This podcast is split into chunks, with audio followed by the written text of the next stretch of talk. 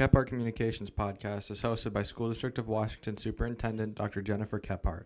With help from our team in the Washington High School CAPS program, Dr. Kephart and her guests share information ranging from district happenings, current events, and student experiences to keep listeners informed about the School District of Washington. If you are a parent, district employee, or community member, this podcast is for you. Let's welcome Dr. Kephart, Ms. Dieckhaus, and Mayor Hagedorn from the City of Washington. Thank you, Reese and Frankie, for the introduction, and welcome Ms. Dieckhaus and Mayor Hagedorn to the podcast studio today. We are looking forward to hearing more about the City of Washington's history. Can you both provide a brief overview of your roles in the community and your connection to the history of Washington? And Ms. Dieckhaus, we'll start with you. Sure. I am the executive director of the Washington Historical Society, and we at the society, we curate, preserve, and interpret the history of Washington, Missouri for our community. How wonderful. Thank you. Thank you for joining us today. Thank you. And for Mayor Hagedorn.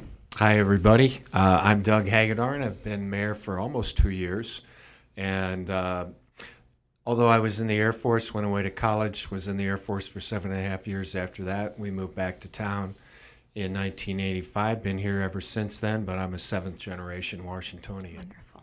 Well, I know that both of you have plenty to share about the history of Washington, and we just appreciate your time today. So I'm going to start with Ms. Dieckhaus. Can you share some milestones in the history of Washington that has helped shape our city into what it is today? Yes, sure. And I know when I got this question, it was really hard for me to narrow it down, but when I started looking at all the different things that I felt were important, it was really nice to be able to say, honestly, it was the infrastructure was very important. So I started with westward expansion. We would not be here without the river and the expansion toward, beyond the Mississippi, but also industrialization and infrastructure is highly important with things like brick manufacturing and corncob pipes and zithers. And so we cover all of that at the Historical Society Museum, but it continues today, and it's something that I think is really important for our community. Wonderful. I appreciate that. And we'll make sure in our show notes that we have a link to the Historical Museum. So if anybody wants to come visit, I hope that you'll tag that a little bit more in our podcast today, but we'll make sure our listeners have that information. Absolutely. Thank you. So Mayor Hagedorn is a Washingtonian with many generations, as you have shared in the area. Can you share some milestones that you believe have helped to shape our city? Well, certainly, as Katie just talked about the infrastructure, but building that infrastructure took some doing, because when the first German families got off the boat back in the 1800s, there were no companies around. Right. So if they wanted to get stuff done, they had to do it themselves. And there are still amazing monuments to those efforts. First thing, when the very Catholic Germans got off the boat, said, we need a church. And so they built Borgia. Then the other German immigrants began arriving. They built the Lutheran Church, St. Peter's Evangelische Church. And through that spirit of volunteerism that kind of instilled in the community, we can get stuff done if we do it ourselves. We don't have to wait for anybody or depend upon anybody. There was probably a fire back in the 1840s or 1850s, and some leaders in the community got together and said, oh, we need a fire department. Why don't we make it volunteer? 1852, that's when our volunteer fire department started. Amazing. And it's still in existence today.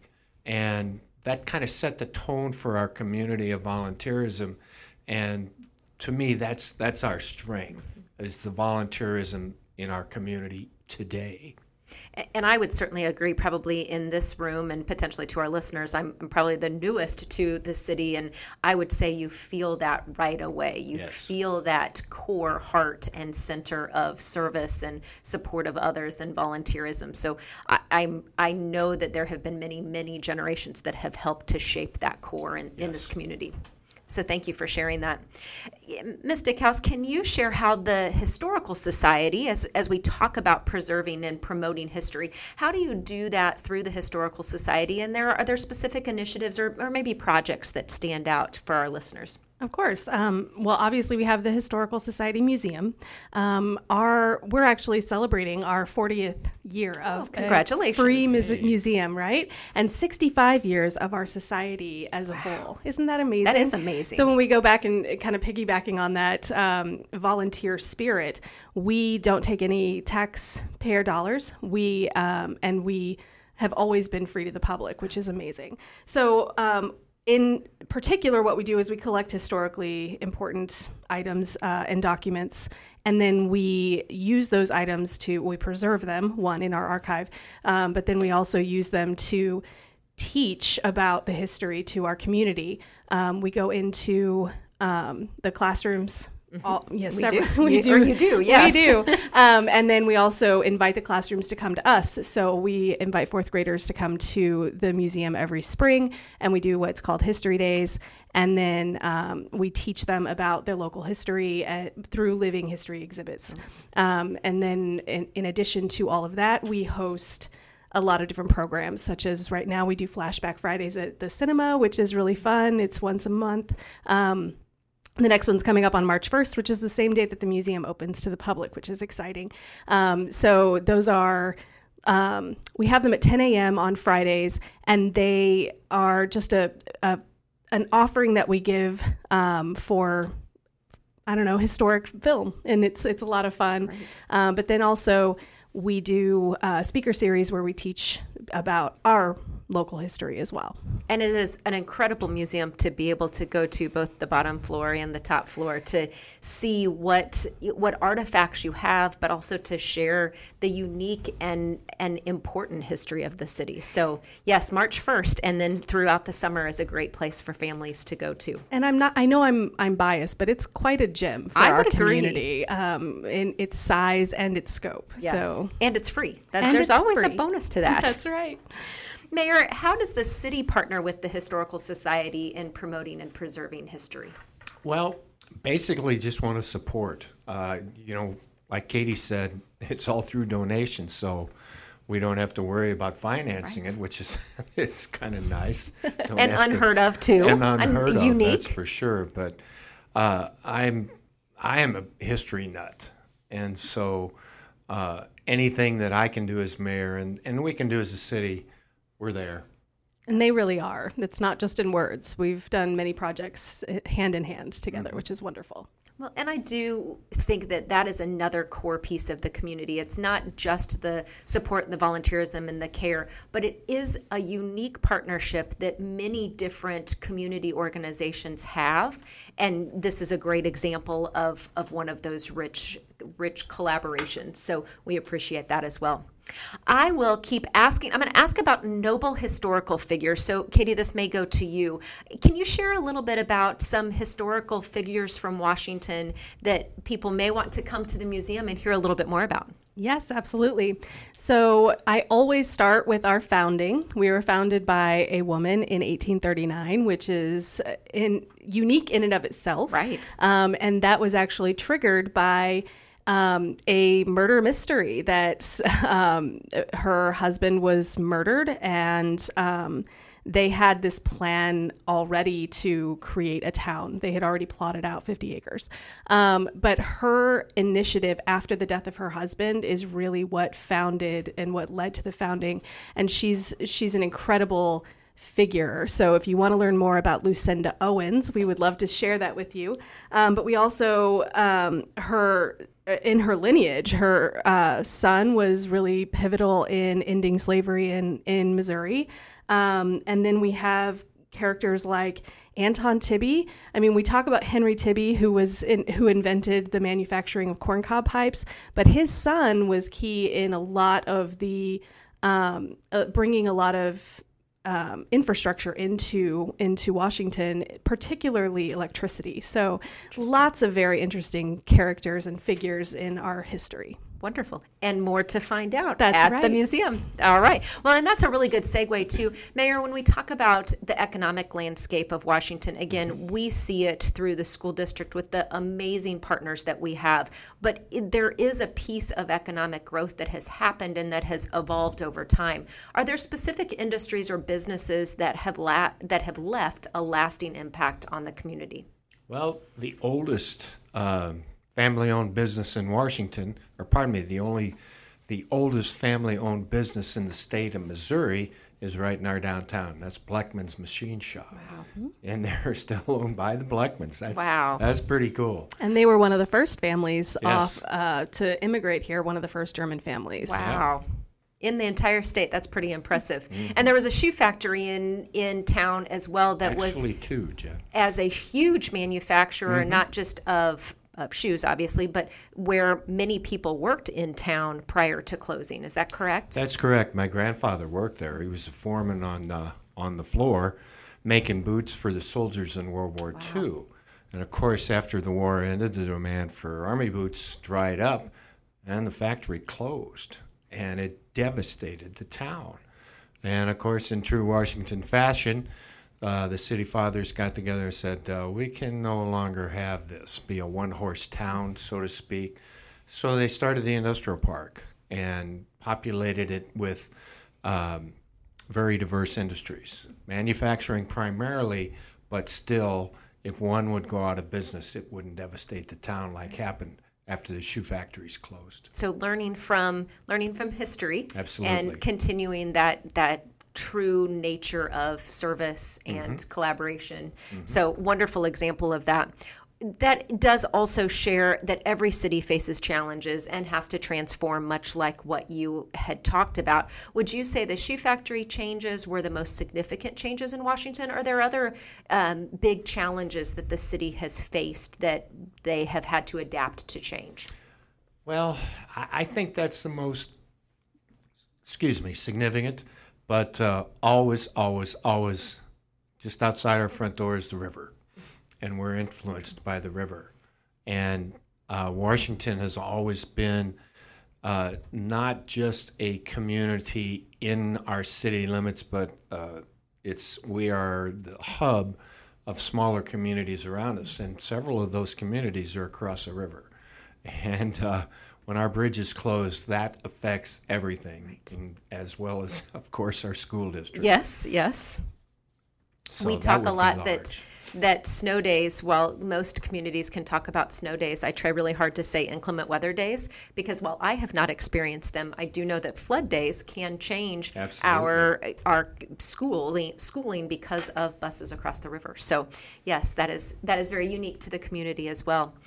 When we look at the future of Washington, and this is really for both of you and potentially from a different lens, the future of Washington, balancing the preservation of history, but also the need for growth and development. What do both of you see as that vision for where we're headed as a city?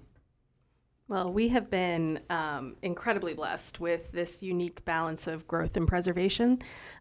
We talked earlier about the ways in which we partner together, both the city and the Historical Society, but also it's not just us. It's the Chamber of Commerce. It's Downtown Washington Inc. doing preservation of buildings, and so we're seeing that balance along this beautiful river, as you had indicated.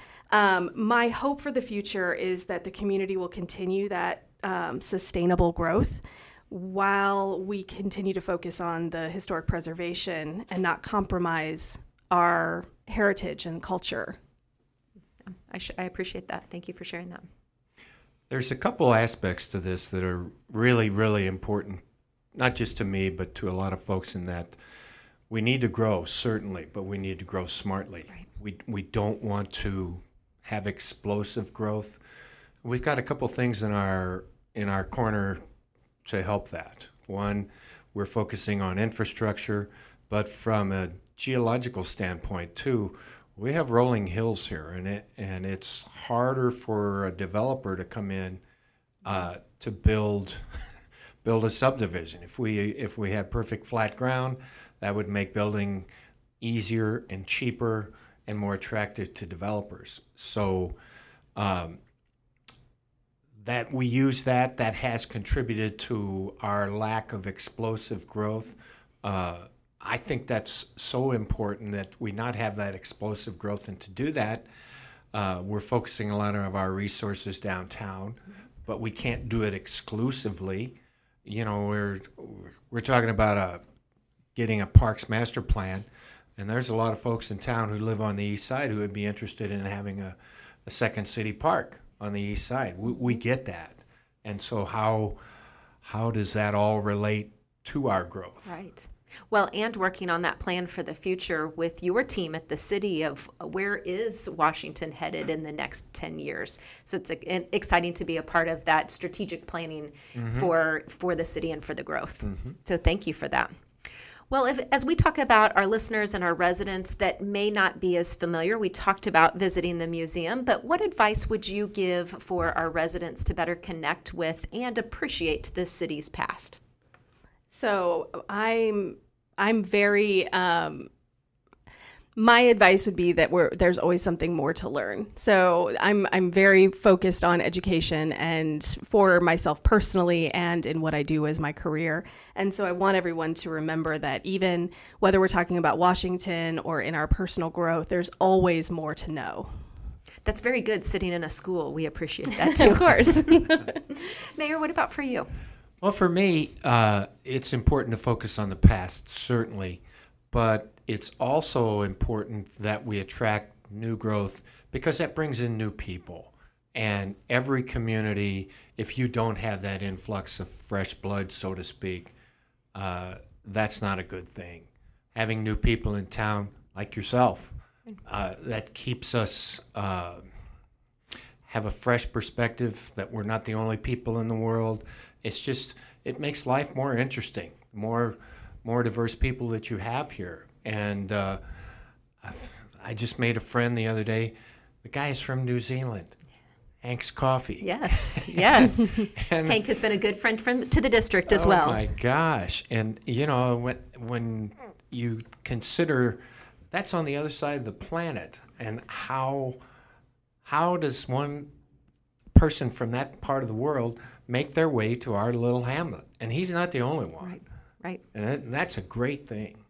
Well, and I would even plug our Connect Washington work and making sure that our students get a chance to experience what their workforce passion and interest is in our community, because we do have such a rich variety of what we would call in education career pathways that are seen in our businesses and in our industry. So how can we give our students that opportunity to experience what is available in our community, so they may decide to go to a 4-year or a 2-year or a trade school and know what's here to come back to, so they can continue to have the history but to grow the community as well. So I tell parents frequently, we really want your kids to be able to come back and live in Washington, live in the community, but not on your couch. So go enjoy and be a part of the community, but yet be able to do that on their own. So that's a huge part of who we are too as a school district. And we appreciate the support of the city and the community to be able to do that. Yeah, we have an intern right now from Connect, and it's going very well. So if anyone out there is listening and is interested in hosting,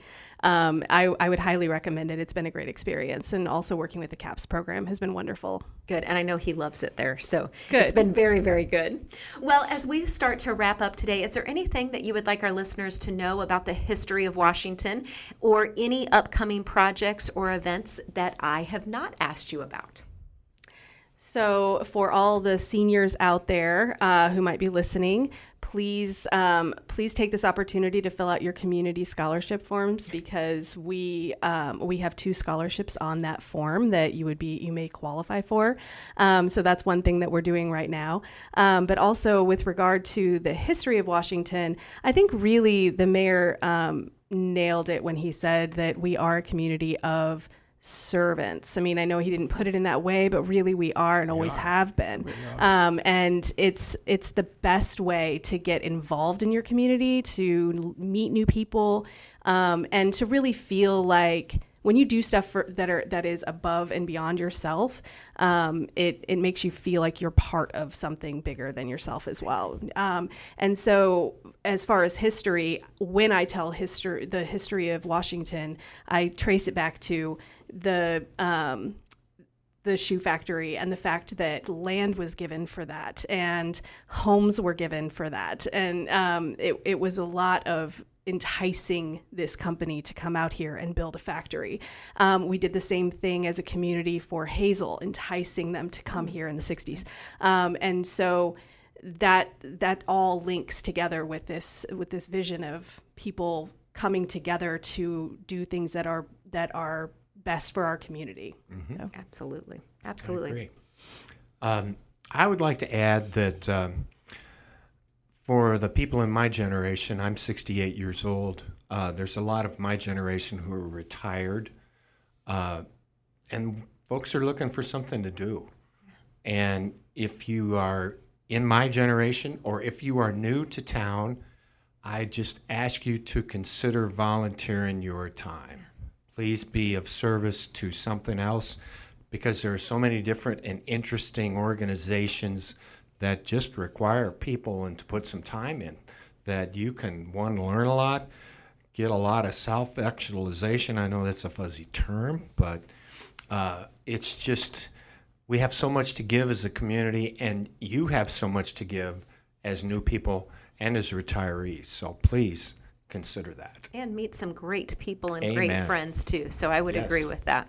Well, as we conclude today, if you will join me for my new segment 5 and 15. So here's 5 questions that you both get to answer so we can get to know you a little bit better. So I'm going to start with, did either of you have a New Year's resolution? And if so, what is it? I did not have a New Year's resolution. I purposely do not. I get that. That's okay. All right. Would you rather fly a kite or ride on a scooter? Ride on a scooter. Fly a kite, of course. Okay. Hamburger or hot dog? Hamburger. Me too. Okay. Would you rather meet a superhero or a cartoon character? Cartoon character. Oh, golly. Superhero, I think. Okay. And your favorite spot in Washington? That's a hard one. Mine is the Riverfront Trail. Mine too, especially looking back up at Washington. Especially on beautiful days like today. So I would agree. Well, thank you both again for joining us today, and a big thank you to my fabulous broadcast team today with Frankie and Reese, and a thank you to our listeners for partnering with us as we live out the School District of Washington mission to inspire achievement, character, and personal growth in all students as they pursue and succeed in college careers and life. Please join us on our next episode where we learn more about the Individual Career and Planning Guide, or the ICAP, that our students begin filling out in 8th grade. And don't forget, you can connect with the district on Facebook, Twitter, @SD of Washington, and the website washington.k12.mo.us.